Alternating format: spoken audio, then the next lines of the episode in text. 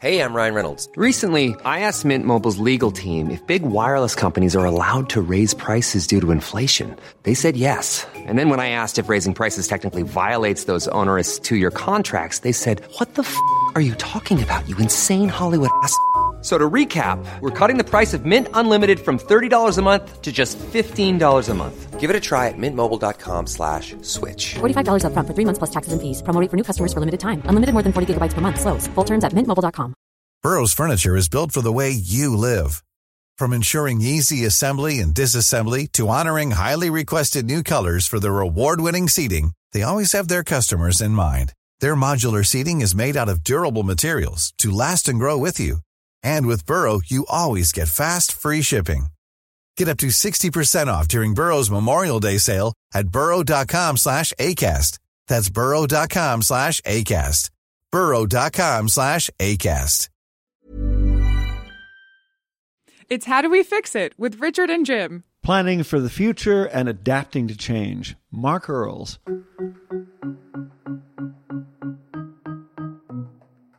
So, businesses spend huge amounts of money on forecasting the future. There's even something called predictive analytics. Are they any good at it? Nope. to be honest. Next. So we have to recognize the future is multiple, and we have to prepare for multiple futures. You can't really imagine what it's going to be like should a bad thing happen. We overestimate how bad we might feel if we lose something and underestimate how we might feel if something good happens to us.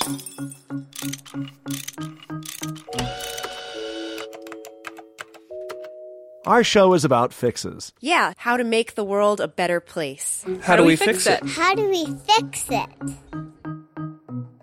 So, Jim, there have been moments in my life when I knew the world was going to change because I was a reporter and they sent me on big stories. And one of them was the Berlin Wall. I was in Berlin right after the wall came down, and I knew that was a huge moment in time. Same thing on the morning of 9 11 when I was reporting from the streets of lower Manhattan. But I had no idea how the world was going to change, just that something big had happened. And what's so amazing is something that looks totally obvious after the fact is impossible for people to see before the fact. I mean, 9/11 even is an example of that. That you know, they never connected the dots. Well, it wasn't so obvious beforehand as it looked afterwards. So why are we so bad at predicting stuff? Mark Earls is joining us for a second time on How Do We Fix It? Uh, this time in our living room of our apartment. Jim actually biked here. His bike is right next to the table. Checking out New York's transportation cyclist infrastructure. And Mark is a writer and consultant on marketing, communications, and behavioral change. Uh, you're also the author of Copy, Copy, Copy, uh, Herd How to Change Mass Behavior by Harnessing Our True Nature, and I'll Have What She's Having. Mark, welcome. Hello. So, Mark, let's start with this thought that we are much worse at picking winners than we'd like to admit. Why is that? I think we are bad at picking winners for the simple reason that most things aren't very obvious in most of the horse races we look at. There's very rarely a favourite that's very clearly superior. So we're very bad at predicting the future. And one of the reasons is that we value what we've got about twice as much in monetary terms in the experiments as the same stuff if we if we had to go and make an effort to, to gain it again. What do you mean by that? Explain that. My old business and, and insights mentor is uh, Professor Andrew Ehrenberg. He used to call this the girlfriend syndrome, by which he meant I've got to think my girlfriend is attractive because she is my girlfriend. So you know, you value stuff you've got as opposed to stuff you might gain. And you're much more averse to risking losing something than you're willing to take a small risk that's and gain ex- a that's lot more. precisely it. Precisely it. Is is that why I get so upset when I have a small loss on the stock market, but when I have a gain, it's like, oh, okay. I think it's. I think that's one of the things. Losing things is terribly painful. One of our biggest shorthands is loss aversion, and we do anything we can do to avoid loss. So businesses spend huge amounts of money on forecasting the future. There's even something called predictive analytics. Are they any good at it? No.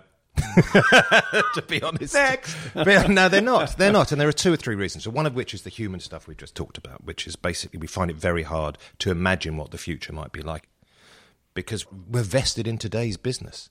As people, it's much the same. You know, you can't really imagine what it's going to be like should a bad thing happen. We overestimate how bad we might feel if we lose something and underestimate how we might feel if something good happens to us. You know, Jeff Goldblum says in the Big Chill, the movie that you two guys are probably old enough to remember. uh, he says, yeah, and seen him several times. Uh, uh, he says, uh, "Don't knock post-rationalization. It's more important than sex." when did you last go for a whole week without a really juicy post-rationalization of your own behavior? I think you know we do stuff and then we make sense of it later. You know, there's something similar in politics. I, I saw a report the other day that people think that they have a set of policy um, ideas and they pick the candidate who reflects it. Really, they pick the candidate they like. And then they, they, they rationalize the policies that that person advocates. And you can kind of see this with all the, the Trump support. He's changed his mind about almost everything. No, the hardcore fans, they don't care because they just like him. Mm, absolutely. And it's how it makes you feel rather than the thing itself. One of the big tricks, I think, in being better in predicting the future is to take a step into the future rather than just consider intellectually what it might be like. Yeah, even among the experts, uh, Philip Tetlock Yeah. of the University of Pennsylvania, who did this 20 year study of political predictions involving more than 250, I think it was 280 experts, and found that their rate of accuracy when it came to forecasts, and these are supposed experts, was, was little better than complete chance. Yeah, I mean, it's hardly surprising, is it, if any of us have, have um, taken consistent advice from the same financial or investment expert over the years, you know that sometimes they get it right and sometimes they don't. So, what should we do with that? Um, I mean, should we just dismiss experts? Because that doesn't. No, that's like something that's very, very popular with certain Yeah. politicians in the UK right now, and I hear And it is. the Here it- Yeah, yeah. So expertise is a good thing, but I think we need to think about predicting the future differently. So we need first thing I think is to think about being looking to be generally right rather than specifically right. And the second thing is to say, so what am I going to do? And getting people to do something with that scenario in mind actually engages them much more with that potential future than anything else. So it's more valuable to get people to, if you like, plan for for a scenario that doesn't happen than it is to get to get them to predict precisely how the future is going to be. I'm very interested in this this general thing, though. We had Juliet Kayyem on our show talking about terrorism, and she's the former, I think, assistant secretary at the Department of Homeland Security, and she walked away from that thinking that it was wrong to tell people that we'll never have acts of terrorism or plan for zero acts. And I think it speaks to what you're saying about generally that you plan for fewer terrorist acts and you plan to try and do your best to prevent terrorism rather than promising an kind of all or nothing scenario. I I think that's absolutely right, and so it is in in our lives. You know, we many of us think, oh well, and one day I'll have this dream home and this dream life, and I'll be doing this. It's not good to be too specific about it mm-hmm. because you almost certainly won't get that. But if you go, it's in this direction, then that seems to me to be a much more helpful and healthy way of going about planning your own personal future. And um, one of the things that we that I think we get wrong in thinking about the future is that we think about it as the inevitable result of a singular past. So it's like a straight line from the past that's happened through the present into the future. And our job is like an artillery officer to do the trigonometry to work out exactly where the future is going to be so that we can direct the guns on that place. And I'm not sure that that's terribly helpful because it's almost certainly not going to be there. It's going to be there and there and there and there. It's a number of different places. So you're a marketing guy, Yeah. and you advise brands on how to adapt to human behavior. Mm-hmm. So what do you tell them when they're trying, for instance, to defend their turf or react to changes in the marketplace? So I think the first thing is not to react to changes in the marketplace, but to anticipate them. So you have to assume disruption because there's so many cases where businesses are disrupted quickly. I mean, in one right now, I just read the last couple of days, and I, I'm a. You'll find this interesting because we both travel back and forth between the UK and and US. There are now a whole bunch of new, smaller airlines coming online, charging less money for transatlantic flights for passengers, and that's bringing down the price of uh, airline tickets for a lot of travelers. Good thing for consumers. Oh, totally. But boy, is that tough if you're American Airlines or British Airways. No, totally. So, what do you say to American Airlines and British Airways? And why didn't you see this coming? Yeah. My advice to business is assume that you won't see it coming, so work harder ahead of time. What are some companies that have done a good job of that? So I think Spotify is a great one. So you know, there's This is, been this is the online the music online service. music Yeah. music streaming business, and uh, Daniel Ek, who started it, was super smart. Um, really nice, really nice, quiet, modest man. Uh, Another Swede. Another Swede, yeah, Yeah. Scandinavians. Um, what he did was he worked out that the key thing was not to launch in the US first. It's the biggest market. So wait, Yeah. how did Spotify do it exactly? I think they did a couple of things that were really smart. The first of which is they uh, spent some time early on doing deals with the record labels before those deals mattered to the record labels. Before Spotify was big. Yeah.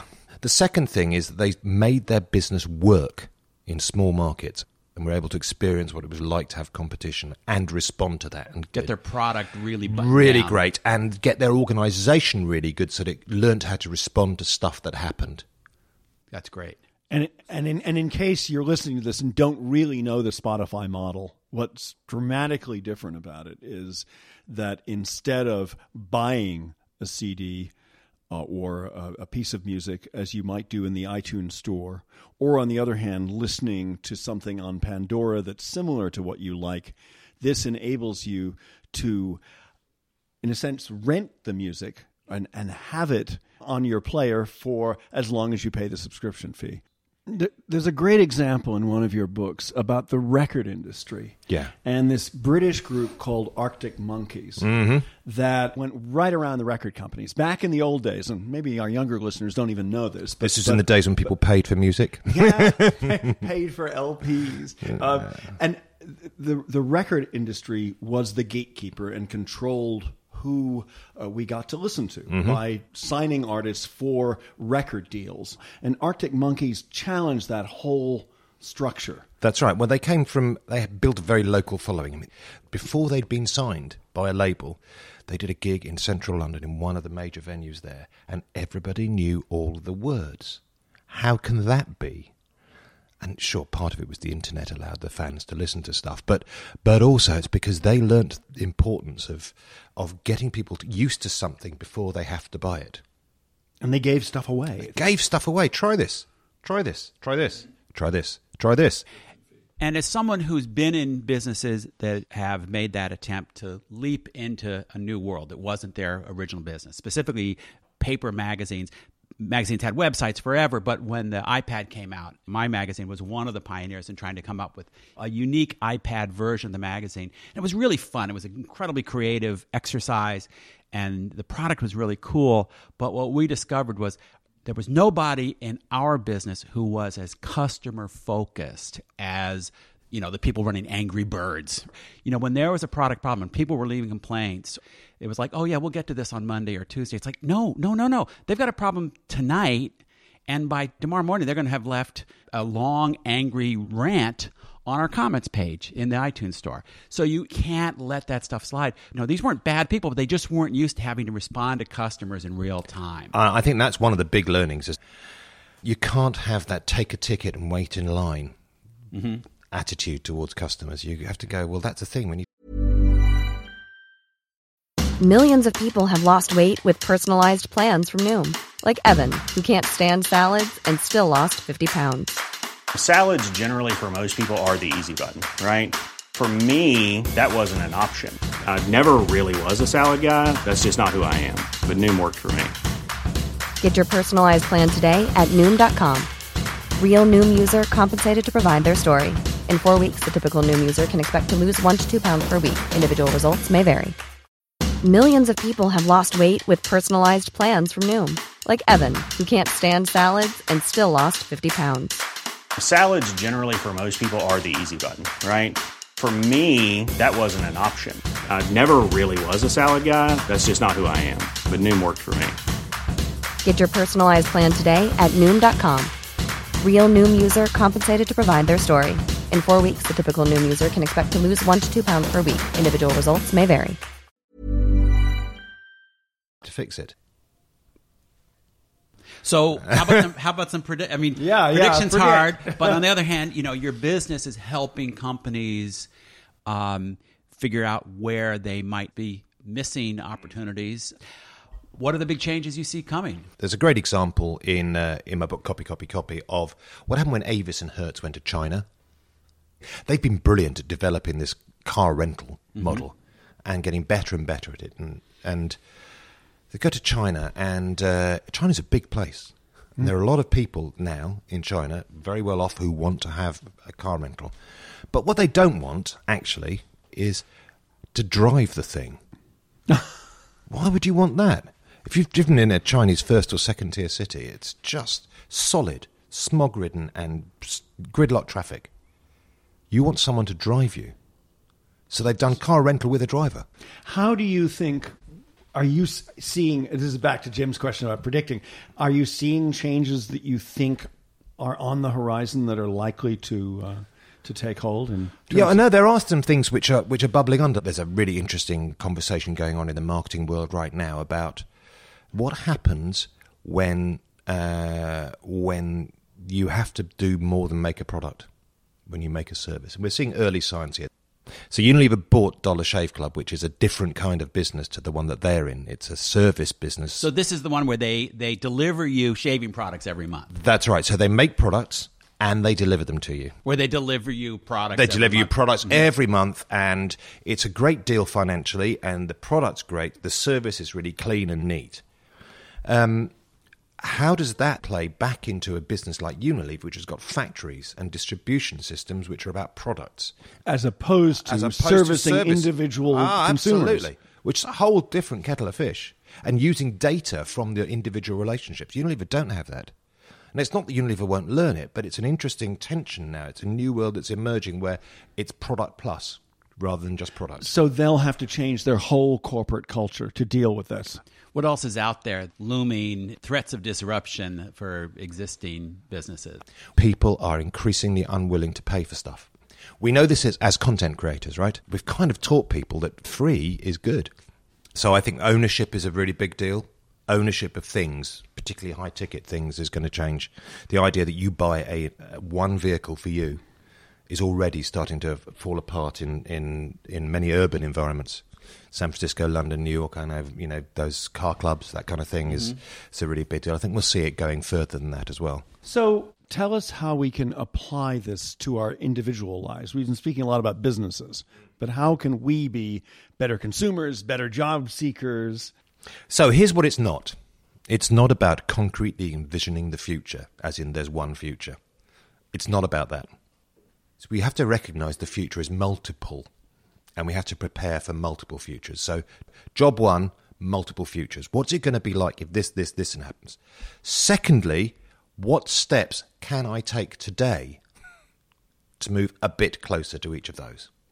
A bit closer as opposed to as a opposed to closer, yeah this or- whole one mighty leap and we're free i think is a really Yeah. unhelpful metaphor this you know the semiotics of change the language of change whether it's personal change or business change or political change is heroic and macho i just don't think that's how it ever works stuff often happens without anyone quite realizing no that it was happening or how it happened Both good things and bad things. Good things and bad things. And and so the idea that you can just by sheer strength of will force yourself through is nonsense.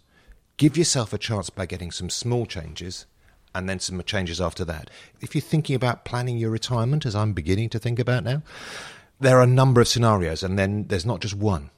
So you mm-hmm. need to think about several versions of that. There's always the present. Don't just plan for the future. Plan for the present. Well, you know, one thing, I, again, I'm really hung up on this disaster thing, but one thing that I, I, I've been to so many conferences where you get these successful entrepreneurs and they're telling us all, embrace risk. Well, it worked for you. you know, you're the one out of 50 startups that survived. There's this thing called survivorship bias. Uh, totally. So you know, if you only see the world through the eyes of the of the the exceptional people, like how to climb Everest. Well, first climb Everest, Then- you and know, then-.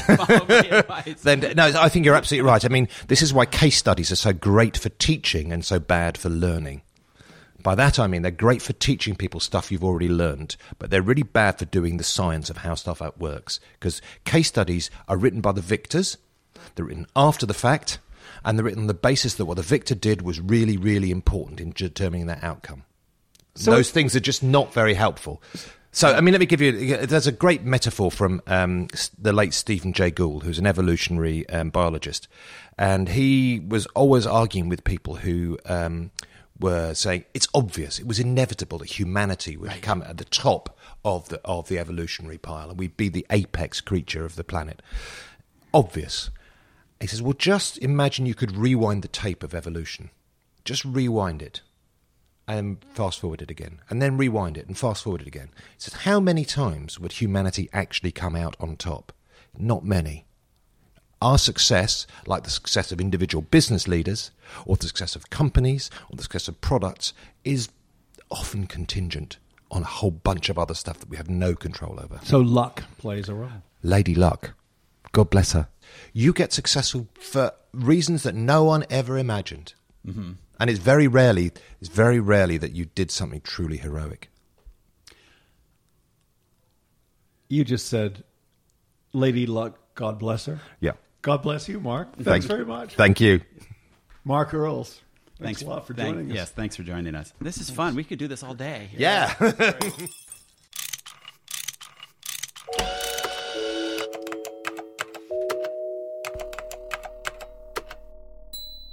So we're bad at predicting things. I mean, that's that's Mark Earls' fundamental idea, and it certainly resonates with me working on on studying disasters and how these very smart people never know when they're getting into trouble. Yeah, and another thing I think he's saying is be skeptical of experts, especially those who pretend they know what's coming next. Right. So here's my answer. You know, in the Marine Corps, they have this expression, embrace the suck. Like, admit that things are terrible, but you got to live with it, you got to deal with it, you got to move forward. Embrace the idea that we're not so good at predicting the future. Be more skeptical of your own expectations. If you're running a business, spend some time, as he says, laying out a range of possible futures instead of thinking, Right. we're going to put all our money on one. Right. Prepare for multiple scenarios. Exactly. So that's one clear takeaway. I think another is, and he didn't state it, but I think it's very much in the spirit of what Mark was saying is be a little humble. Yes. Well, humility. Especially if you're in a leadership role. You know, and that's true in so many places. So, humility, understanding that we're just not that good at this, I think is useful across the board. And what about his comment about being generally right? Try to be generally right rather than specifically right. Yeah, it's a little hard, I think, for a lot of people to see how that works in their lives. But I think it comes back to this idea that you're not going to pick the exact scenario of the future. So you plan for Yeah, different outcomes. But but I think he's also saying don't just focus on one big idea or one thing. Yeah, yeah. Right? And also consider what would happen if you're buying a home. What would happen if you had to spend $20,000 repairing the roof? Plan for that before you buy the home. Right, That's right. be, it it probably won't happen, but prepare for things that might not happen or you don't think are going to happen. And I, I think that's really good advice. If you're going on a camping trip, well, what happens if somebody sprains an ankle 12 miles from the road? Think that through before you head up the trail. Another business and branding idea that he came up with, which is really intriguing, is the changing millennial consumer. In that a lot of younger people, I think, have a different attitude towards owning things and sharing things than we do. You know, I don't know. I'm so scared. I mean, you keep Okay. hearing like, "Oh, millennials are so different. But, Millennials but, do but this. the ride do the that." ride sharing thing. I is think very much everybody's- like- yeah, I think yes, everybody's but it gonna do came that out stuff. of young people because they don't have any you know, money. perhaps, but I ride share now, and Right. I ride share way more than I I would have done. That did not come from our generation. Thank you very much. That came from younger people, and then o- us older people adapting to that. But not because they're so young and young people are so flexible. It was a necessity. if you I- don't have a lot I of money, you use a smart car. I don't agree. Agree. Uh, I think that I think that, that that there are some attitudinal generational changes in the same way that we as baby boomers had very different consuming habits and we were marketed to in a very different way than our parents were and as a result they learn from us. I we think- learn from our kids. I What's we- wrong with that? I think we overgeneralize this stuff, and most of this ideas about how different millennials are come from Generation X and baby boomers. yeah, you can overemphasize it, but I still think there are some differences. Sure, there, but I mean, people are, but be- people behave differently at different ages in their lives. True. um, and and you don't want to just take, you know, the the ways that people behave when they're 25 are because they're just a completely new generation, or maybe it's just because they're 25. Well, perhaps they are given more uh, attention because they're easier to sell to. So my big takeaway is, like you say, it's humility, and I think in so many areas, in politics, in engineering, in running businesses, we never know as much as we think. We're never as smart as we think we are, and the people who screw up are never quite as dumb as we think they are. You know, we're all kind of muddling through, and when you recognize that, then maybe you can make better choices when you don't expect perfection and you spend a little bit of time forgiving yourself for the occasional mistake or knowing, you know what, we're not going to get everything right. We're going to make some mistakes. Let's plan so that those mistakes are survivable. I'm planning for an ending right now. This is How Do We Fix It? I'm Richard Davies. I'm Jim Meigs. And our producer is Miranda Schaefer. Music by Lou Stravinsky. We're produced by Davies Content, which makes digital audio for companies and nonprofits at daviescontent.com.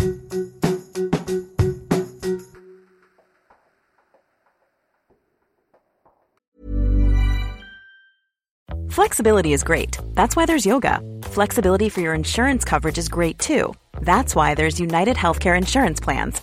Underwritten by Golden Rule Insurance Company, United Healthcare Insurance Plans offer flexible, budget friendly coverage for medical, vision, dental, and more. One of these plans may be right for you if you're, say, between jobs, coming off your parents' plan, turning a side hustle into a full hustle, or even missed open enrollment. Want more flexibility? Find out more about United Healthcare Insurance Plans at uh1.com. Even on a budget, quality is non-negotiable. That's why Quince is the place to score high-end essentials at 50 to 80% less than similar brands. Get your hands on buttery soft cashmere sweaters from just 60 bucks, Italian leather jackets, and so much more. And the best part about Quince, they exclusively partner with factories committed to safe, ethical, and responsible manufacturing. Elevate your style without the elevated price tag with Quince. Go to quince.com slash upgrade for free shipping and 365-day returns.